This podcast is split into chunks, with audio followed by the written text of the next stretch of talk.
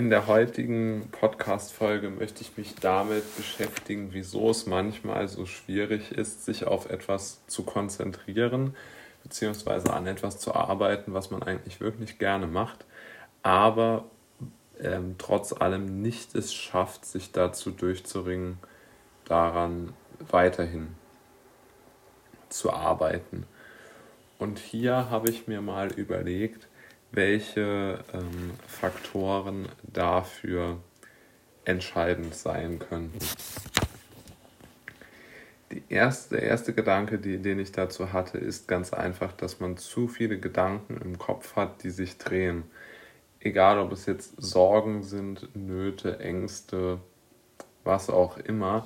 Aber ich glaube ganz einfach, egal, wenn man jetzt zum Beispiel ein Bild malen möchte, und man kann einfach, man hat keine schöne Situation, man kann nicht abschalten von den ganzen negativen Gedanken, egal ob man sich Sorgen um die Familie macht oder um die weltpolitische Lage. Ganz einfach daraus resultiert, dass einfach die Menschen sehr, sehr viele Gedanken im Kopf haben, die sie daran hindern können oder die einen daran hindern können, sich zu beschäftigen mit der Sache, mit der man sich eigentlich beschäftigen möchte. Dann muss man sagen, glaube ich, auch so ein bisschen eine gewisse Ausweglosigkeit, weil man einfach keine, also als zweiten Punkt, weil man keine richtige Zielvorstellung entwickeln kann, wohin man mit dem eigenen Projekt möchte. Na, also wenn man jetzt zum Beispiel an einer sagen wir mal, an einer Theatervorstellung arbeitet und man hat das Gefühl, dass niemand diese Theatervorstellung besuchen würde, dann wäre es vermutlich auch schwierig, ähm, mit großer Akribie an dieser Theatervorstellung zu arbeiten, selbst wenn einem es prinzipiell eine Freude macht, das zu tun. Aber ich glaube, dass Menschen doch instinktiv so gesteuert sind, zumindest ich, dass ich auch immer darauf achte, dass es irgendwie möglich ist, etwas Konkretes mit dem, mit dem Produkt oder mit dem äh, Erdachten ähm, anzufangen. Dann als dritten Punkt habe ich mir überlegt, dass eine gewisse Vorhersagbarkeit der Tage schon wichtig ist, damit man strukturiert an etwas arbeiten kann. Damit meine ich jetzt nicht, dass man irgendwie einen klassischen Job hat und in einem Büro sitzt oder in einer Fabrik nach Arbeitszeiten arbeitet. Ich meine mit Vorhersagbarkeit eher, dass nichts Schlimmes passiert. Also, dass man nicht erkrankt, dass niemand im Umfeld erkrankt, dass man nicht in die Armut rutscht, die Krankenversicherung nicht mehr bezahlen kann, die Miete nicht mehr bezahlen kann, so etwas.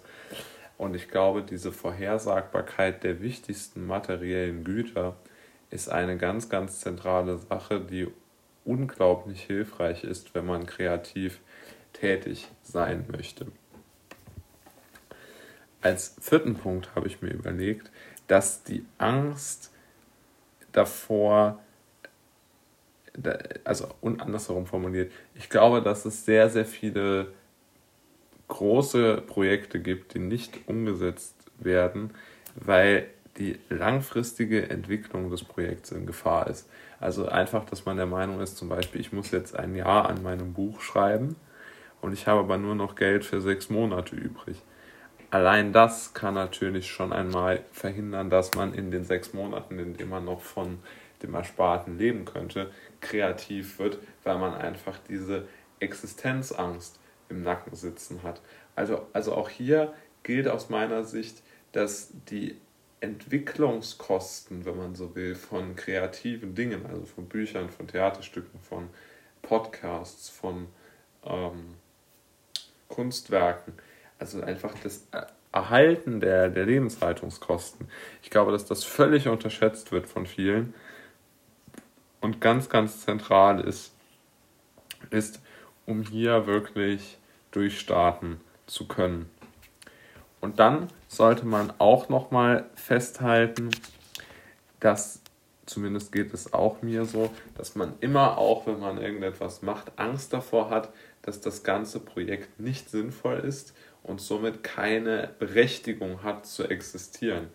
Das meint, glaube ich, ist, glaube ich, auch von sehr, sehr vielen Menschen, die sich künstlerisch betätigen, wird das so empfunden, dass man ganz einfach hinterfragt, macht, ergibt meine Strategie, mein Kunstwerk, mein Buch, bringt das wirklich einen Mehrwert? Hat es für den Menschen einen Mehrwert? Und daran kann man ja dann oftmals auch sehen, dass viele einfach ihre Projekte einstellen, weil sie zu dem Schluss kommen, dass sie nichts anzubieten haben, was jemand gerne hätte. Und ähm, ich glaube, dass das dann, wenn man so will, also dieser, diese letzte Angst, dass man niemandem etwas anzubieten hat, dass das auch so ein bisschen die Menschen, die wirklich erfolgreich werden, von denen unterscheidet, die es nicht schaffen, weil ich glaube, dass Menschen, die es in, der, in allen künstlerischen Dingen nach vorne bringen, dass die unheimlich überzeugt sind von ihren Produkten. Natürlich ist es in anderen Branchen auch so, aber ich glaube, die Kunst ist da keine, keine, keine Ausnahme, sondern ich glaube auch hier, dass im, im, im, im, egal in welchem Kunst oder Literatur oder wo auch immer Bereich, sind auch die Verkäufer in den Bestsellerlisten und jetzt nicht unbedingt die, die die beste Arbeit leisten.